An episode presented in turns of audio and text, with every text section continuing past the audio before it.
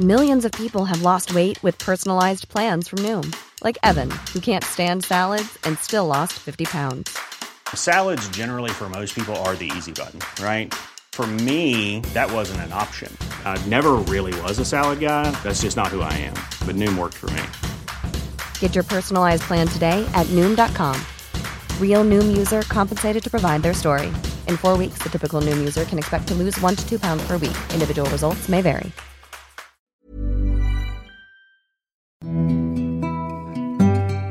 El colegio con más trayectoria en México, con una de las colecciones científicas más importantes a nivel nacional, uno de los pocos edificios del periodo novohispano que no se ha modificado y el primer colegio laico para mujeres del continente americano. ¿Saben de qué recinto hablamos? El Museo Vizcaínas. Nuestro invitado especial en esta entrega de la serie ¿Qué eran los museos antes de ser museos? Para conocer más de este espacio cultural, platicaremos con Lisette Armenta, directora del museo. Yo soy Ariana Bustos Nava, también conocida como la señorita etcétera, y encargada de navegar este podcast cada jueves. Comenzamos. La guía del fin de semana, con la señorita etcétera.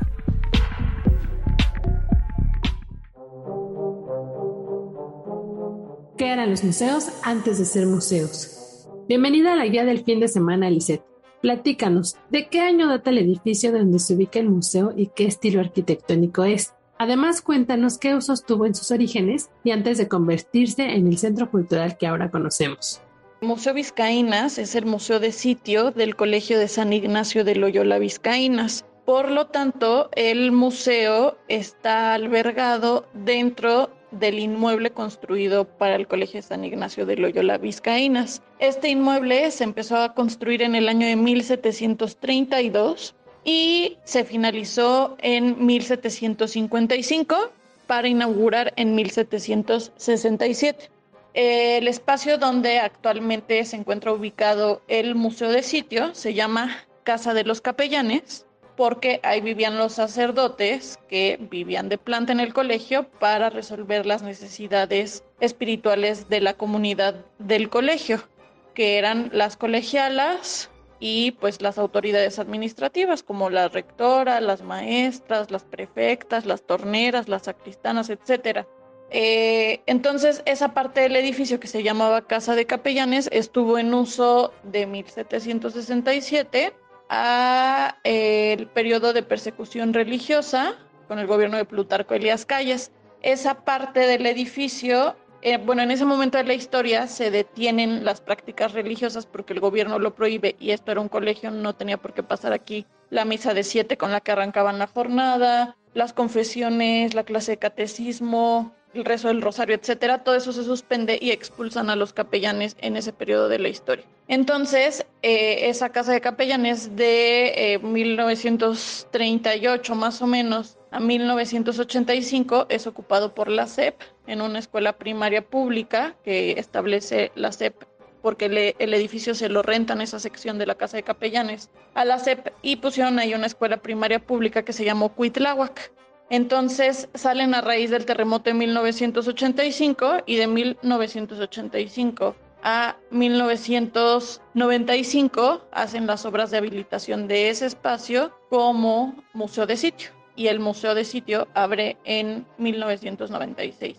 Y el estilo arquitectónico es todavía entra en la corriente estilística del barroco, pero ya es una etapa muy tardía, entonces sería un barroco eh, muy sobrio, no es un barroco muy recargado. Y la obra arquitectónica estuvo a cargo de Pedro Bueno Basori, que era miembro de la cofradía de Aranzazu, que era esta eh, agrupación en la que estaban reunidos los vascos que fundaron el Colegio de las Vizcaínas es eh, el colegio con más trayectoria en México porque abrió en 1767 y desde entonces no ha dejado de dar clases. Ha sido colegio desde el día de su apertura y el 9 de septiembre de este año 2022 el colegio cumple 255 años dando clases de forma ininterrumpida. ¿Cuándo se convirtió en museo y con qué propósito? El museo de sitio tiene dos temporalidades. Justo con el periodo de persecución religiosa en el gobierno de Plutarco Elías Calles, es un momento muy interesante porque el presidente de la junta directiva del colegio era eh, Pedro Lascurain, que era un abogado muy importante de la época. Me parece que fue presidente de México 40 minutos, una situación así y eh, el edificio como tal intentaron expropiarlo y Pedro Lascurain hizo una defensa increíble que pues logró que no expropiara el colegio el gobierno. Entonces, eh, en ese momento, y como te decía, la persecución religiosa, tuvieron que retirar todas las imágenes de artesa, creo que se encontraban en espacios comunes del colegio, porque pues eran muy religiosas las personas. Se llevan a la capilla, se clausura la capilla y se expulsa a los capellanes. Entonces, lo que es muy interesante de ese momento es que debido a esta suspensión de prácticas religiosas, todos los objetos que tenían un valor artístico, pues se concentraron en la capilla, en el coro alto del colegio y en la sacristía. Entonces es un momento importante porque ahí se reunieron todos estos objetos de arte. En ese momento Pedro Lascurain dice, ok, ya no pueden ser de uso, digamos, devocional, pero hagamos un museo de sitio. Entonces el primer museo de sitio del colegio se le encomienda al historiador Gonzalo Obregón Jr. y a una mujer que fue colegiala de Vizcaínas, entró muy jovencita, aquí mismo se formó como maestra, luego fue directora y ya retirada le piden que ella haga el museo de sitio. Esta mujer se llamaba Julia Morner y Julia Morner tiene un libro que se llama Memorias de una colegiala donde habla desde su ingreso a la institución y los años que vivió aquí hay algunas fotografías y eh, artículos periodísticos de la época, del final de los 30 y, principios de los 40 que tienen incluso imágenes de ese museo de sitio y un libro de Gonzalo Obregón también lo tiene, un libro monográfico sobre vizcaínas, pero sabemos que cerró. Incluso uno de los artículos de Patricia Cox se llama El Museo Fantasma. Entonces está muy interesante. No tenemos claridad de en qué año cerró ese museo que abrió en el 38, pero pues seguramente no habrá llegado ni a 1945.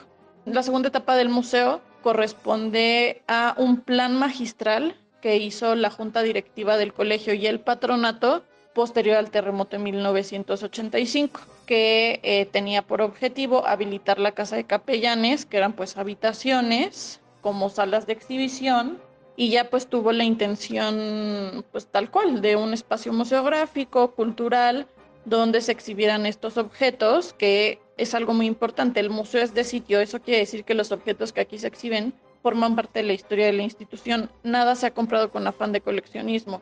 Entonces, pues querían mostrar este tesoro artístico y en ese montaje del Museo del 96 se incluyeron algunas cosas de vida cotidiana como la enfermería, la clase de ciencias, la clase de bordado con máquina, de coser, todos estos temas que, pues probablemente no fueron abordados en el primer museo de sitio. El dato, etcétera.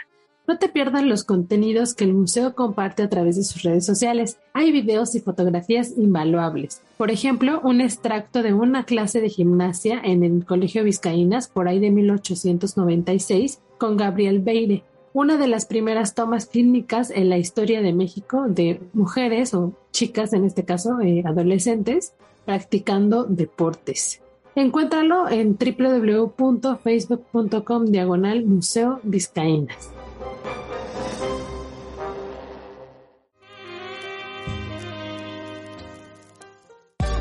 Continuamos la charla con Lisette Armenta, directora del Museo Vizcaínas. Lisette, ¿Qué tipo de obras podemos encontrar en el acervo actualmente? Bueno, pues tenemos una destacada colección, eh, una pinacoteca virreinal que reúne a los pinceles más importantes del siglo XVII, siglo XVIII, eh, Villalpando, eh, Rodríguez Juárez, Juan Correa, ya en el XVIII Miguel Cabrera, José de Ibarra, eh, José de Páez, Andrés López, eh, Juan Patricio Murlete. También contamos con una importante eh, colección de esculturas policromadas de índole devocional, santos vírgenes. Tenemos una de las colecciones más importantes de textiles a nivel nacional debido a que poseemos piezas manufacturadas por nuestras colegialas entre el siglo XVIII y el siglo XX. Eh, es una parte muy destacada de nuestro acervo, además de todos los objetos de vida cotidiana, es decir, el mobiliario que usaban las mujeres que aquí vivían, eh, los muebles de la enfermería, los pomos de botica, los pupitres históricos, eh, la enseñanza musical también muy importante. Tenemos instrumentos musicales desde el siglo XIX, son los que permanecen, una colección de orfebrería también importante de índole religiosa, láminas que se usaban para impartir las clases. Eh, en la colección científica tenemos artefactos para hacer clases demostrativas con las que aprendían física, química, biología, botánica, astronomía, óptica, etcétera. Es una colección bastante amplia de índole histórica que nos muestra la transformación de la educación de las mujeres en México. ¿Podrías contarnos más sobre la colección científica que hay dentro? Es una colección eh, sumamente valiosa porque a pesar de ser de finales del siglo XVIII y principios del XIX, el INA, el Instituto Nacional de Antropología e Historia, que se dedica al registro de bienes patrimoniales históricos, que la temporalidad de histórico es desde el momento de la conquista hasta el siglo XIX, por esta gran eh, relevancia que tenía, eh, decidieron clasificar. Es una de las más importantes a nivel nacional. Y todo indica que estos artefactos fueron donados por la Escuela de Ingenieros o la Facultad de Ingenieros de la Universidad eh, Nacional Autónoma de México, que en ese momento estaba ubicada en lo que hoy es el Palacio de Minería. Entonces fue una donación que hicieron, es una colección súper completa. Algunos de los objetos de física se derivan de un libro francés para enseñar física de un autor de apellido Ganot.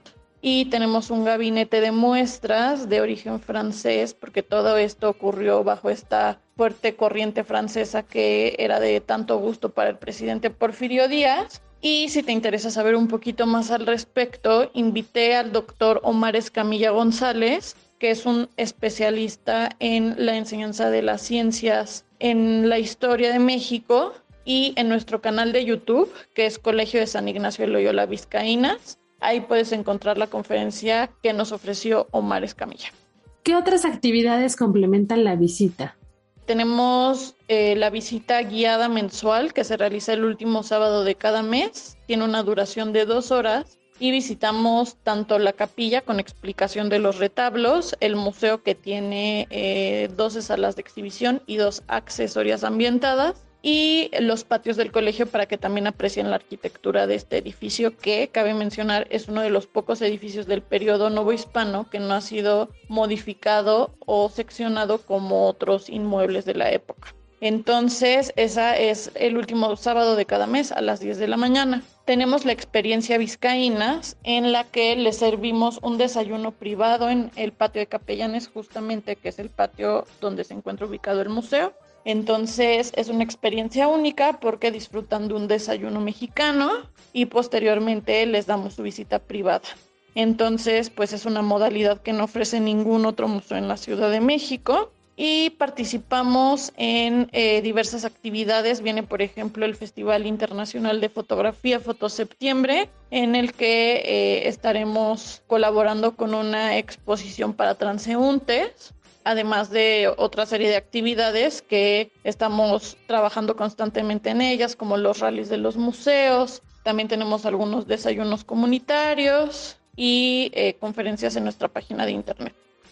El dato, etcétera. El Museo Vizcaínas se ubica precisamente en la calle Vizcaínas 21 en la colonia Centro Histórico de la Ciudad de México.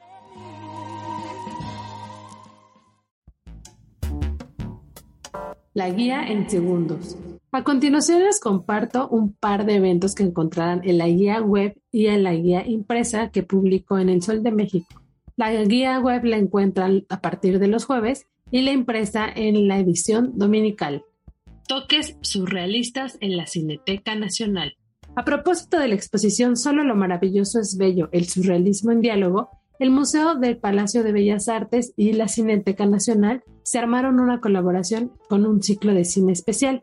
Este durará seis días y se proyectarán 11 filmes en los que se aborda la cotidianidad y el proceso creativo de varios artistas surrealistas que estuvieron eh, aquí en México durante la mitad del siglo XX. Entre ellos destaca Remedios Varo, Leonora Carrington y Alan Glass.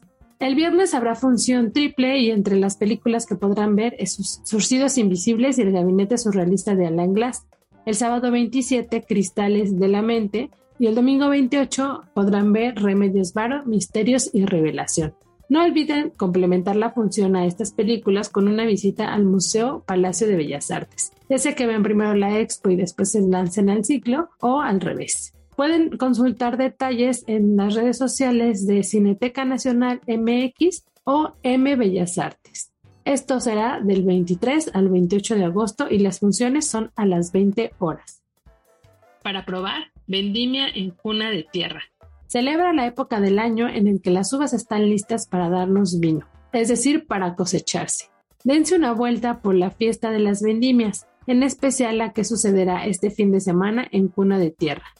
Esta temporada eh, hay varias fiestas en distintos viñedos, pero en especial les quiero sugerir que visiten esta el sábado 27 de agosto.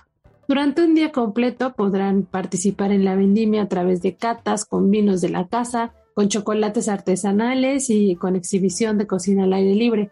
Además, habrá más experiencias vinícolas, gastronómicas, artísticas y musicales. El boleto tiene todo incluido, es decir, todas estas actividades más la fiesta, más las catas. Por cierto, este viñedo tiene distintos reconocimientos, tanto en sus etiquetas como en su parte arquitectónica, entre ellos al mejor proyecto industrial en la Bienal de Arquitectura de la Ciudad de México. El espacio entonces pues tendrá muchos photo opportunities y en distintos momentos del día verán cómo la luz del sol entra de manera muy peculiar en los rincones que existen, las escaleras, las fuentes, ¿no? Incluso la cava que hay es algo que complementa por completo la experiencia en viñedos cuna de tierra. ¿Cuándo? Bueno, como les comentaba, será el 27 de agosto y este se ubica en carretera Dolores Hidalgo San Luis de la Paz en el kilómetro 11. Para más detalles pueden revisar sus redes sociales, los encuentran como Cuna de Tierra. La fiesta del Museo Nacional de las Culturas Populares. Comienzan los festejos por el aniversario 40 del Museo Nacional de Culturas Populares, recinto que se fundó un 24 de septiembre de 1982. El propósito principal era documentar, difundir y estimular las iniciativas de los creadores de las culturas populares en México, y a la fecha la verdad es que lo siguen haciendo. Esto lo podemos ver en sus exposiciones, en sus ferias gastronómicas y artesanales, entre otras cosas. Este fin pueden atestiguar un poco de todo esto que les cuento, parte de su esencia, en el concierto denominado Serenata por tus 40, Aquí van a poder ver en vivo a Trompo Trío, Los Vega, Rafael Mendoza, Esencia Inolvidable eh, y María Advertencia Lírica. Por cierto, el 24 de septiembre habrá un fandango en el museo y la exposición Espejo de Identidades. Este será un repaso por las cuatro décadas del museo. Además, en este contexto, durante el mes de septiembre podrán ver ya este, terminada la restauración del árbol de la vida que está al inicio del museo y del mural Tejedores de Sueños, muy famoso eh, pintado por los artistas Sanen y Sego. Si quieren conocer más del recinto, lo que era antes de ser museo y también lo que, pues como que lo que exhibe actualmente y, más detalles sobre lo que sucede dentro, pueden echarle un vistazo a los episodios pasados, pues ya las tuvimos justo en una de las entregas de qué eran los museos antes de ser museos.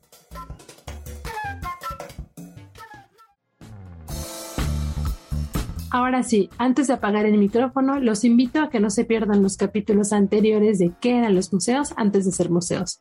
Ya les contaba, por ejemplo, que tuvimos el Museo Nacional de las Culturas Populares, pero también hay, otros datos interesantes en los episodios. Por ejemplo, que el Museo Dolores Olmedo fue un punto de distribución de maíz y espacio de ceremonias xochimilcas. Además que sus perritos, que si es que los han visto los Cholos Quinkles, son descendientes de un regalo de Diego Rivera. Les recuerdo que estoy pendiente de sus comentarios y sugerencias a través de mis redes sociales. Me encuentran como la señorita etcétera en Twitter, Facebook e Instagram. Gracias a la productora de este espacio, Natalia Castañeda. Si tienen algún comentario o sugerencia sobre lo que se genera desde la Organización Editorial Mexicana, pueden escribirnos al correo podcast.com.mx. Gracias por dejarme entrar a sus oídos y por darle play este jueves. Los espero la próxima semana, igual, jueves de estreno, aquí en la guía del fin de semana.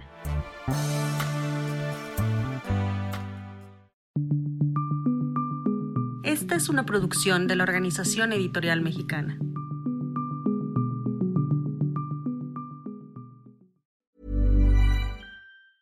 Hey, it's Danny Pellegrino from Everything Iconic. Ready to upgrade your style game without blowing your budget? Check out Quince. They've got all the good stuff shirts and polos, activewear, and fine leather goods, all at 50 to 80% less than other high end brands. And the best part? They're all about safe, ethical, and responsible manufacturing. Get that luxury vibe without the luxury price tag. Hit up quince.com slash upgrade for free shipping and 365 day returns on your next order. That's quince.com slash upgrade.